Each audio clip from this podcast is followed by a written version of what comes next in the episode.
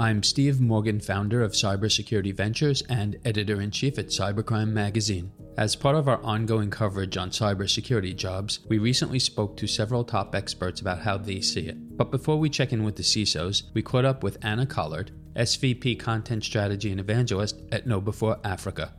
So the cybersecurity talent challenge or the, the skills shortage is something that's been around for quite some time and we clearly need a different approach. So whatever we've been doing so far hasn't really worked. We haven't attracted enough females or, you know, sort of enough diversity. We have to work with the, the HR departments to get away from traditional, oh, you have to have a four years master degree kind of background. We, we need people that are curious, that have the right attitude, the aptitude, and just throw them into the mix and give them an opportunity or give them a chance to join our industry.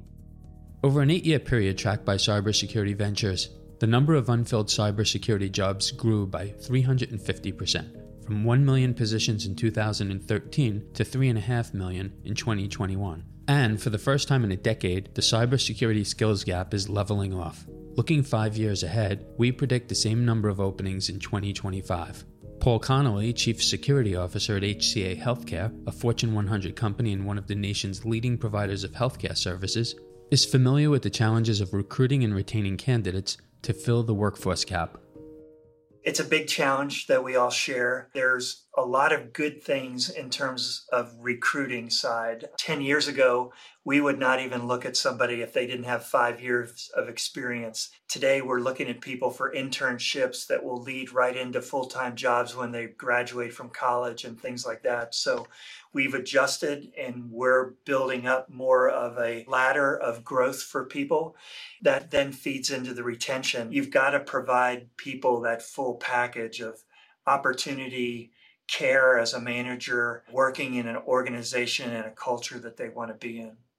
With enough open positions to fill 50 NFL stadiums, reducing the cybersecurity skills gap is an industry wide challenge. Adam Cowan, Global Chief Information Security Officer at Eastman, a global specialty materials company employing approximately 14,000 people around the world and serving customers in more than 100 countries, sees educational programs as one critical aspect of building up the field's workforce it's a challenge across the board. I can tell you that the advantages that we have in large organizations is our ability to partner with schools. The ones that have been a part of the educational program of several of these schools, they want to ensure that they're making a difference, that they have an impact on the larger activities of the company that they are not only being able to serve and to specialize sometimes in an area, but also that fulfillment that they have made the world a better place.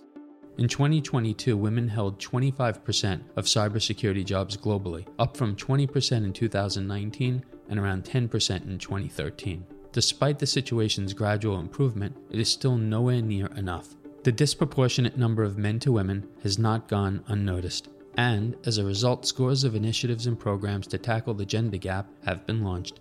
According to Ian Anthony Baxter, Chief Information Security Officer, UK, at Bank of Ireland, which provides simple, flexible financial services to UK customers, both directly and through partnership with well known UK brands, reaching the right audience can come down to something as simple as the language used in the job posting. I've just been involved in an initiative which was Women in Cyber, and one thing we learned was the language was it can just turn people off immediately. So we actually went back and thought about how could we rewrite those ads so they could see that there is a pathway from what they're doing now into cyber, and it could be a, a useful and meaningful one. And that's the uh, where we're starting to tackle some of those pockets of opportunity where we've we've got resource that could move into this space, but haven't thought of it as a career. The US job market reflects a global supply and demand problem around recruiting candidates with cybersecurity certifications. However, by changing the hiring process, we can begin to shrink the labor shortage. Teresa Zielinski is the SVP and Global CISO at GE Gas Power. A world leader in gas power technologies and solutions, knows all too well that cybersecurity needs people with diverse backgrounds, including business, law enforcement, the military, science, liberal arts, and an array of other fields.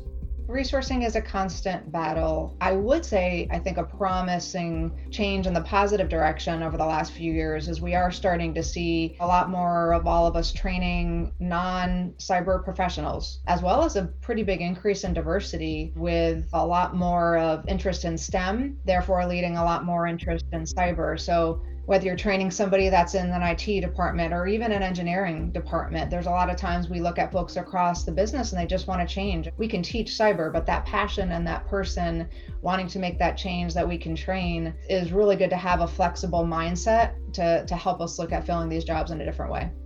The cybersecurity worker shortage isn't going away anytime soon, and Cybercrime Magazine is on top of it. For more information, including the latest facts, figures, and statistics which convey the magnitude of the cyber threat we're up against, visit us at cybersecurityventures.com. This special production is sponsored by KnowBe4, the world's first and largest new school security awareness training and simulated phishing provider that helps you manage the ongoing problem of social engineering. To learn more about our sponsor KnowBe4, visit knowbe4.com.